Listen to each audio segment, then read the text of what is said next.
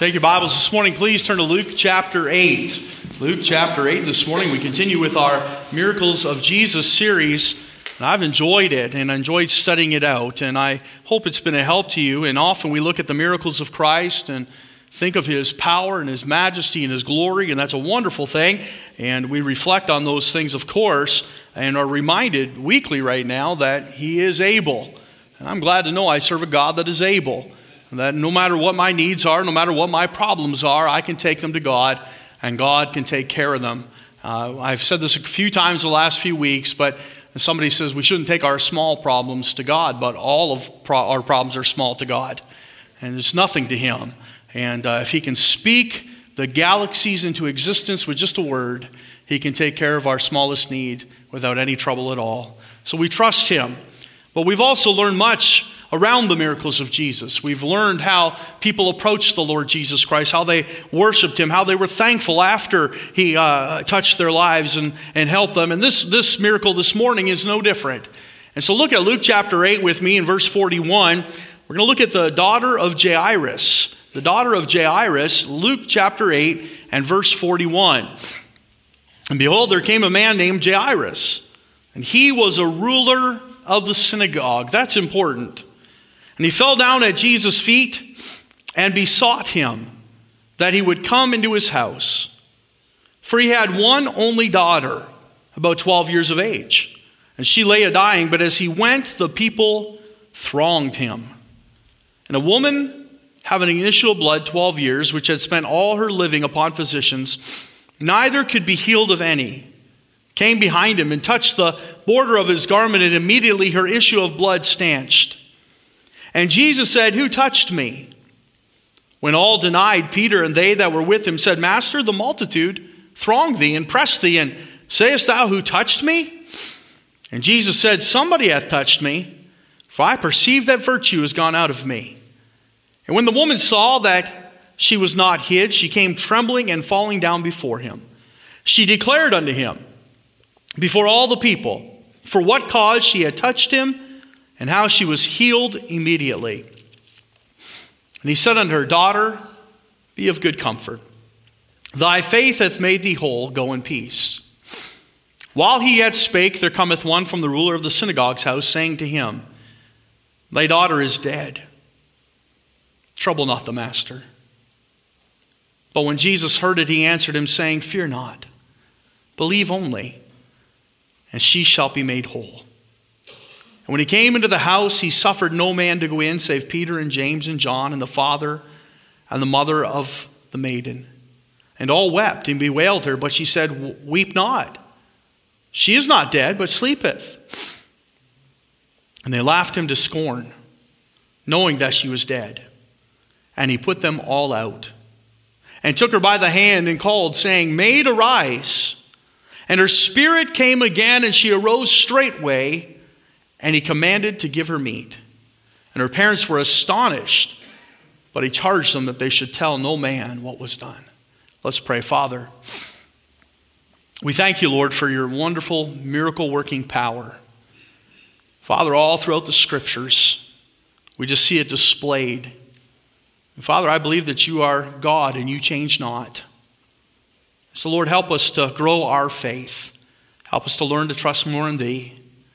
And Father, through the preaching of your miracles and your power, that you would just turn our hearts to resting fully in you. Father, I need your help today, and I ask that you'd fill me with thy Holy Spirit. May no one here grieve the Spirit of God, but instead may we surrender to him that he might do his work in our lives. Help me, I pray. Fill me.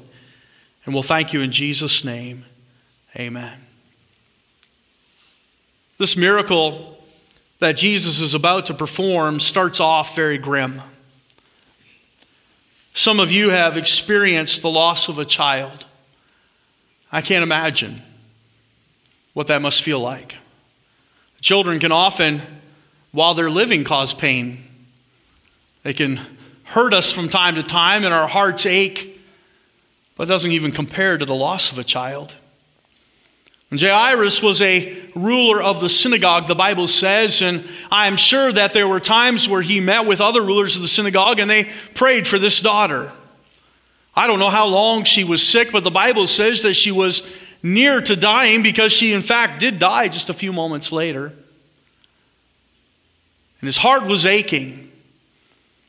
We must understand how Jairus had to really humble himself to step out as a leader of the synagogue, an example to these other Jewish leaders and to those that would attend that synagogue, for him to go to this radical country preacher named Jesus.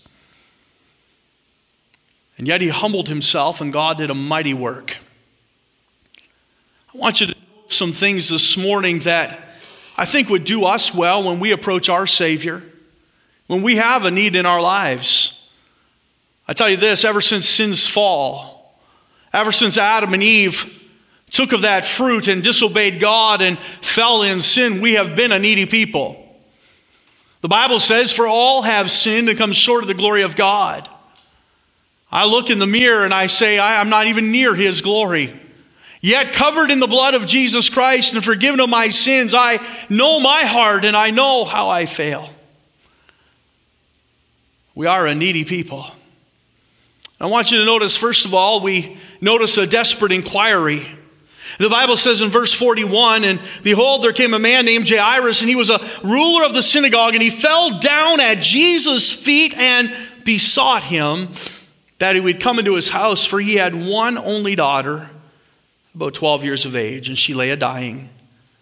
But as he went, the people thronged him. There was a desperate inquiry made, and I want you to notice with me, first of all, it was a personal inquiry. We read a little while ago that a centurion's servant lay sick, and that centurion that was a ruler among the Romans, he, he sent a group of people to go and approach Jesus and invite him back to his home. But this became very personal for Jairus. He wasn't about to send anybody from his house. He was a ruler in the synagogue, but he didn't send a servant or a teenage boy to go on his behalf and inquire at the master. No, this was a, a, personal matter. It was important that he would go. And if I can say this, when we are approaching the Savior, it's wonderful to bear one another's burdens, and we ought to share those prayer requests with one another, but no one's heart is broken over your need like your own is. And when you pray to God about your needs and about your family and about your burdens, it is a little more broken. There's some more tears involved. There are some details that you will pour out before God that you won't share in a prayer meeting. And so, could I encourage you to develop the type of relationship with the Lord that, that you can pour your heart out to Him? The story is told of a man that God saved on his deathbed. The preacher would visit with him, and several weeks had passed, and the man, still lying in that bed and growing weaker by the day, said to the preacher, I, I just don't understand how to pray. I'm trying to learn how to have this relationship with Jesus that you're talking about, and I, I know He saved me, and I'm trusting Him for salvation, but I struggle with prayer. And the preacher pulled up a chair beside the bed, and he sat it there, and he says, Well, here's what might help when you pray, picture that the Lord Jesus Christ is sitting right here. Just through faith's eye, talk to the chair like you're talking to Jesus. So the man tried that. A few days later, his wife went in and found that he had passed away. He'd gone to heaven. The pastor came over to the house and she said, Pastor, tell me this, something I don't understand. When he passed away, when I found him, his head was laying on that chair.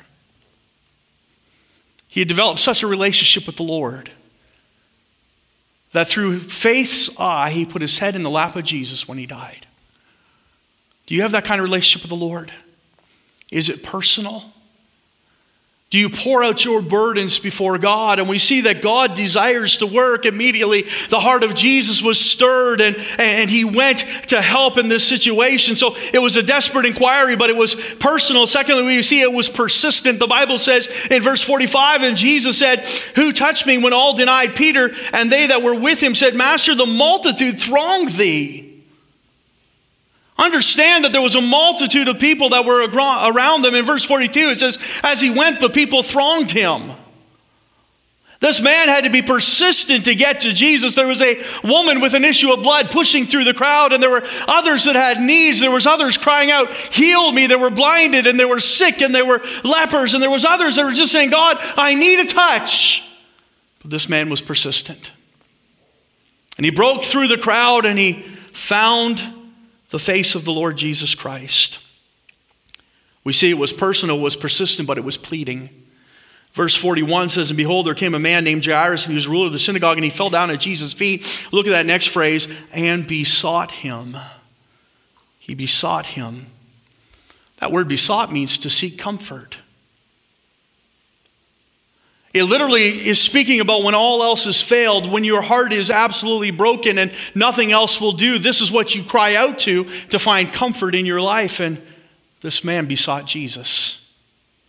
He went to him and said, Comfort me. And knowing that the Lord could heal his daughter, that's how he would receive comfort. So it was personal, it was persistent, but it was pleading. He, with a broken heart, came to Jesus looking for grace. This I have learned. There is one prayer request that God always answers no matter what, and He always answers it in the affirmative. It's when I ask for grace.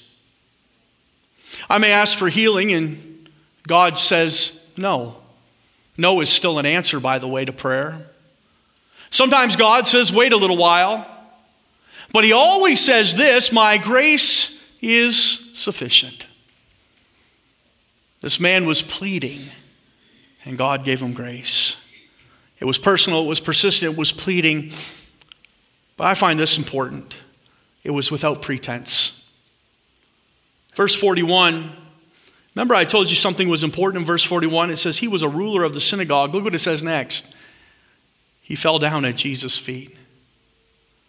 Well, that's not something a ruler of the synagogue ought to be doing, at least as far as the Jews are concerned. The Sanhedrin, if they found out, they'd have a fit. The Pharisees and the Sadducees, they would probably excommunicate this ruler of the synagogue for making a fool of them. But he wasn't standing on pretense. The Bible talks about these rulers of the synagogue that they would walk around with uh, uh, dirt on their face and moaning and groaning on the days that they were fasting so that everybody would know. They would stand at the street corners and in the synagogues and pray with much words to impress others, but this man had no pretense whatsoever. He fell on his face before God. He worshiped him there and pleaded with him and begged with him that he would do a work in his life. You see, there comes a time in your life where all the pride and all the pretense, none of that matters anymore. All that matters is getting to Jesus. It was a desperate inquiry. I want you to notice, secondly, a despondent interruption. The Bible says in verse 43 we know that Jesus and Jairus are headed now towards his, the, the home where his daughter lay. And the Bible says, in a woman having an issue of blood 12 years, which has spent all her living upon physicians, neither could be healed of any. I will not read all the passage, but you remember the story as this woman reached through the press and grabbed the hem of the garment and was healed. And Jesus stopped and said, Who touched me? The disciples said, What do you mean, who touched you? We're being pressed by the throng. There's a multitude of people. Who? Do you mean somebody? Everybody's touching you, Lord. No, no, no. I felt virtue go out of me. Somebody touched me with faith. Somebody believed that getting to me would make a difference. And the woman confessed. He said, Daughter, thy faith hath made thee whole. I call it a interruption as this despondent woman came and interrupted the work of God for but a moment. But in that moment, Jairus' daughter died. From a human perspective, it cost valuable time. I'm sure that that's not what Jairus. I, I, can imagine Jairus going to Jesus and falling at his feet and catching his attention. And as Jesus begins to walk towards his home, he's, he's thrilled, he's excited, and thought, you know, this is the last thing uh, that I've tried. And, and maybe finally Jesus, this miracle worker, this healer, will come and heal my daughter. And he's excited. And as he's walking ahead, and come on, let's go. And he's trying to get the crowd moving, and Jesus stops. Boy, it must have been difficult for him to see Jesus stop and minister to another. I'm not saying that Jairus was a selfish man, I'm saying he was a desperate man. He's a man that loved his daughter and wanted Jesus to get there as quickly as he could. But this woman had a despondent interruption. But it was during that interruption we see that the, this, uh, from a human perspective, it cost value time, but from a heavenly perspective, it created a valuable test. It was during that time that the Bible reminds us in verse 49 while he yet spake, talking to this woman, there cometh one from the ruler of the synagogue's house, saying to him, Thy daughter is dead. Trouble not the master. I would never want to hear those words. Thy daughter is dead. Well, that'd be heartbreaking. And maybe, just maybe, Jairus is thinking, oh, if he hadn't stopped, if this throng wasn't slowing his progress, if Jesus had just understood how urgent this situation was. But now it's too late. But it was a test. His faith would be tested, but would it break? You know, there's times I find that that's when God does test us. It's during the interruptions in life. It's during those times where our path doesn't go the way that we would hope it would go. Sometimes we have a five year and a 10 year and a 20 year plan, and we've got it all mapped out ahead of us. And yet, God throws in a detour. God interrupts our plans for but a moment. I, want, I want you to just grab this this morning. You can trust Him during the interruptions as well. Those interruptions were not just from a despondent lady. Those interruptions are divine. They are something that God has orchestrated to test you. And to, I don't imagine for a moment Abraham ever thought that he would have to walk to the mountains of Ara and there uh, uh, uh, sacrifice his son. It was an interruption. And yet God was there. Moses had a plan that he would serve God, but for God took him out to the Bible says the backside of the desert. Here was the next great leader of Israel, one that would lead them out of bondage, and for 40 years he'd sit on the backside of the desert and learn. Sometimes things always don't always go according to our plans, but God is still there, and our faith is being tested. The Bible talks about we ought to wait on the Lord, but they that wait upon the Lord, listen to this, shall renew their strength. While you're waiting during that interruption, if you will trust on the Lord, He will renew your strength.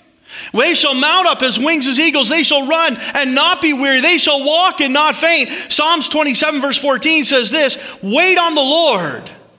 Be of good courage, and he shall strengthen thine heart. Wait, I say, on the Lord. Well, we see an interruption, but we also see a deeper insight. You know, God knows things that you don't know.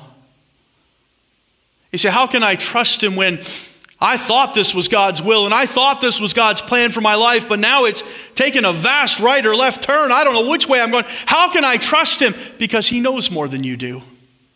He has a deeper insight. The Bible says in verse 49 while he yet spake, there cometh one from the ruler of the synagogue's house, saying to him, Thy daughter is dead. Trouble not the master. But when Jesus heard it, he answered him, saying, Fear not, believe only, and she shall be made whole. And when he came into the house, he suffered no man to go in, save Peter and James and John and the father and the mother of the maiden, and all wept and bewailed her. But he said, Weep not. She is not dead, but sleepeth. And they laughed him to scorn, knowing that she was dead. Jesus knew the beginning from the end.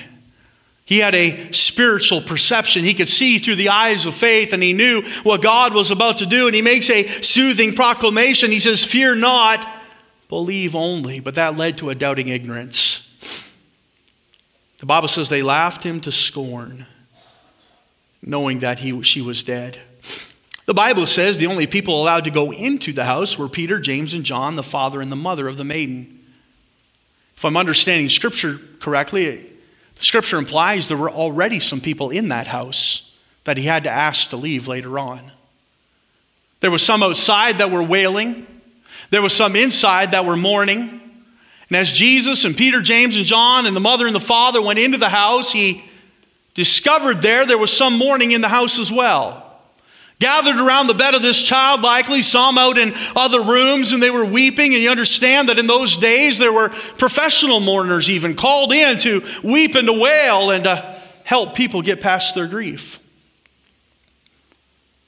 And as they came into that room, Jesus said, Weep not. She is not dead, but sleepeth. And they laughed him to scorn. Their ignorance led to mocking the master.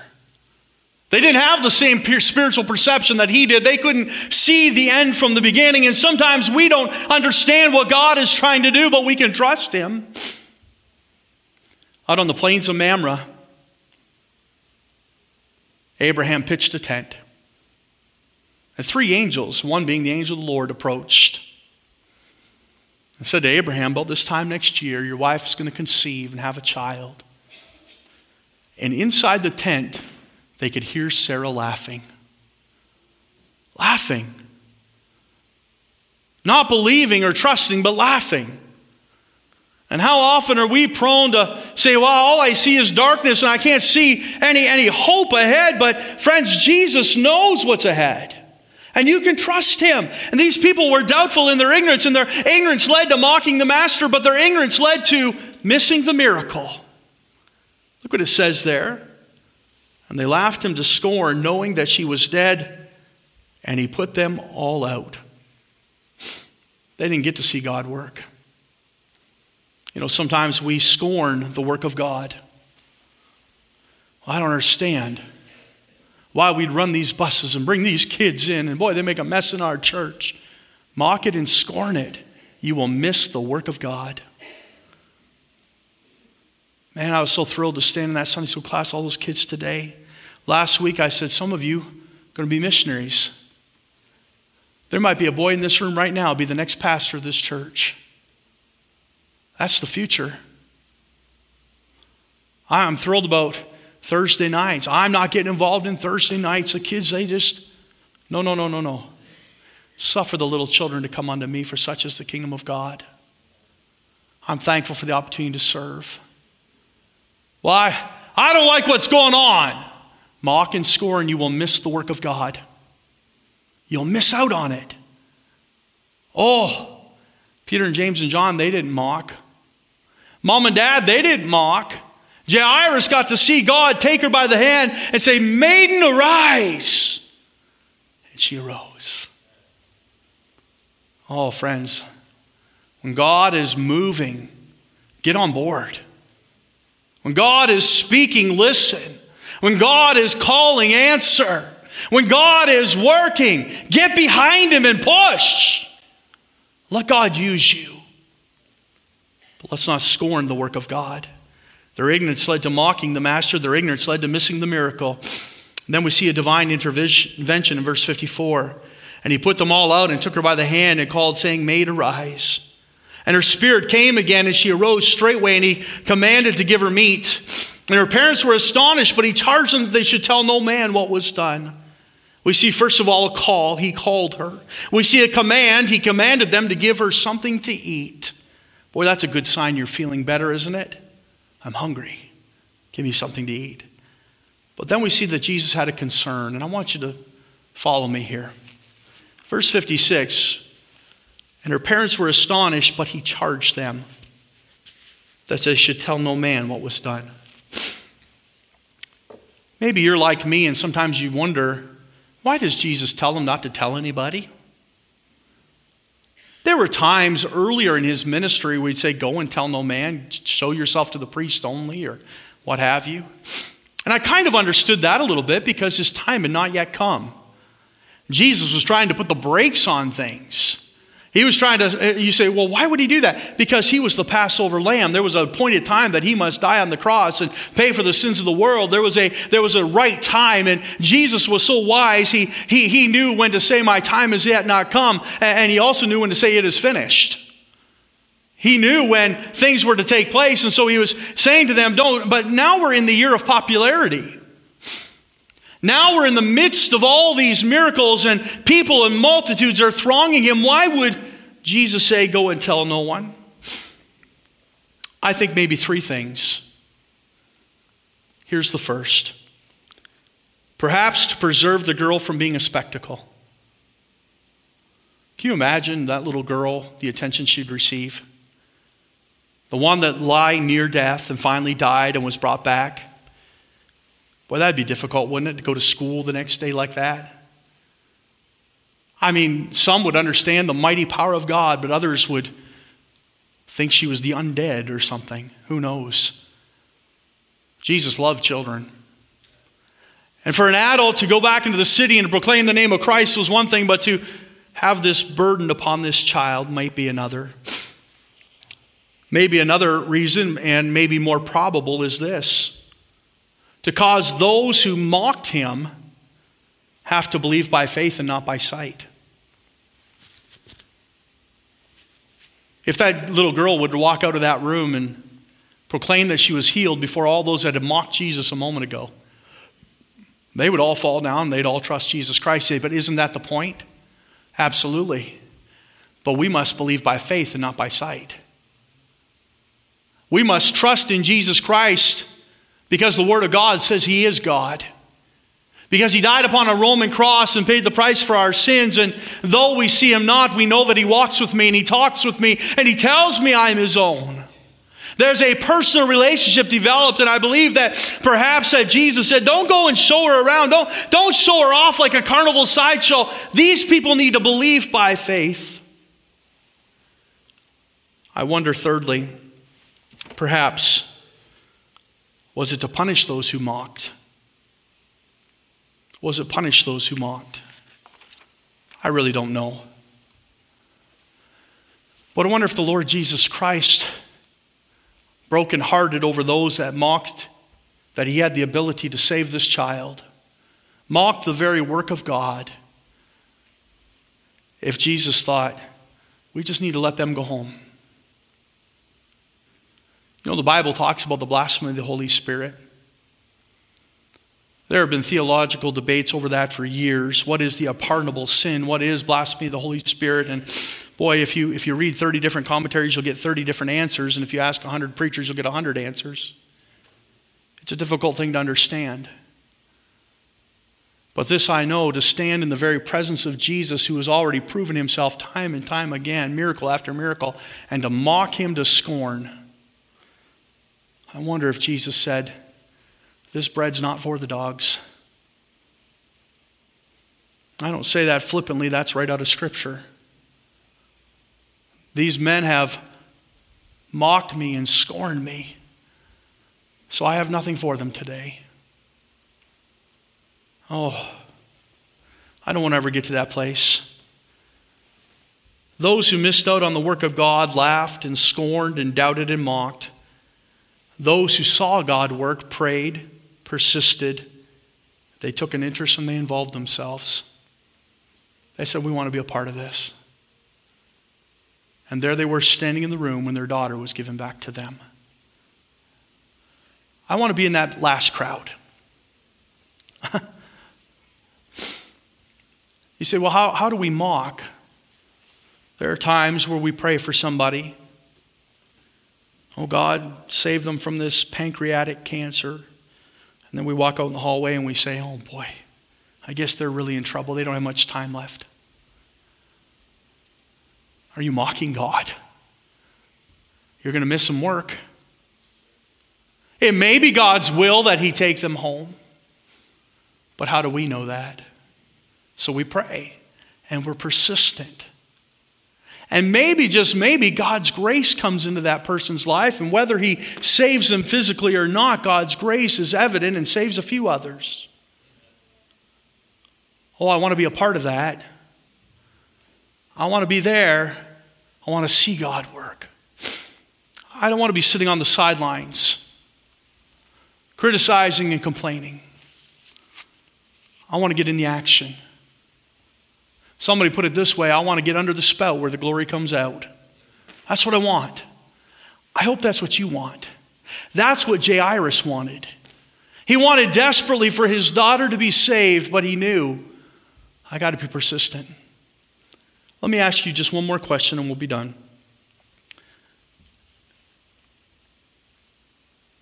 What if Jairus got the news that his daughter had died and they said, Trouble not the master?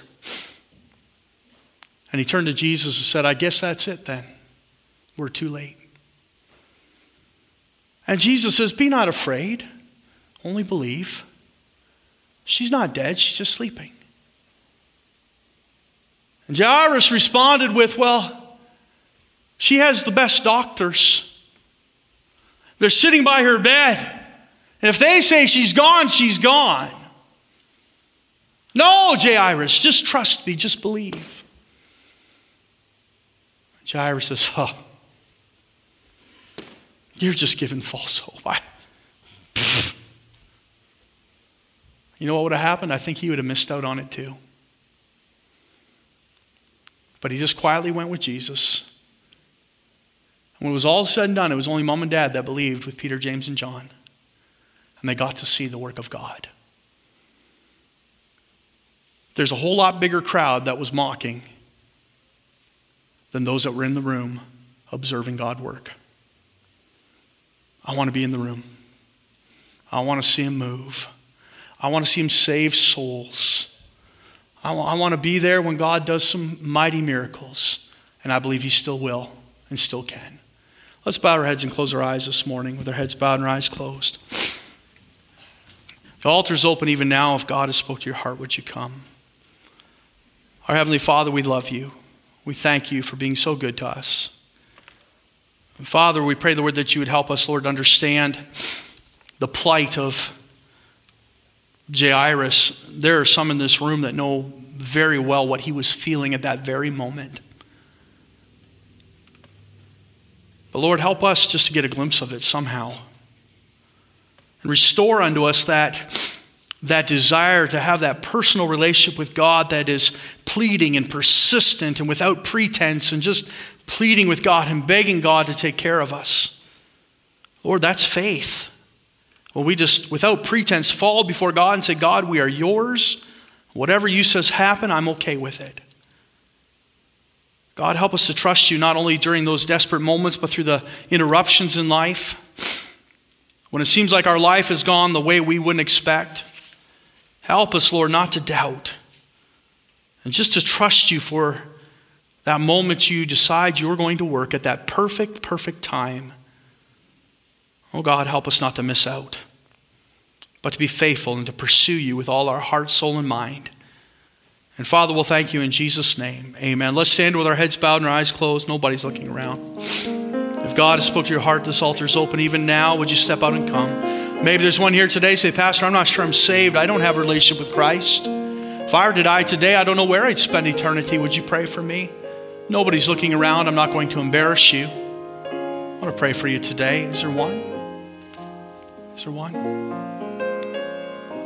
Maybe there's others that God say, I'm trying to trust God through something. There's been an interruption in my life. I just need to hold on, trust Him. He works in the interruptions too. He has a desire to help you and work you, and you want to be there when He does it. Hold on. Don't mock. Don't scorn. Don't give up. Trust Him. Why don't you come to this altar even now? Brother Baker's going to sing. If the Lord has spoke to your heart, let's do business with God.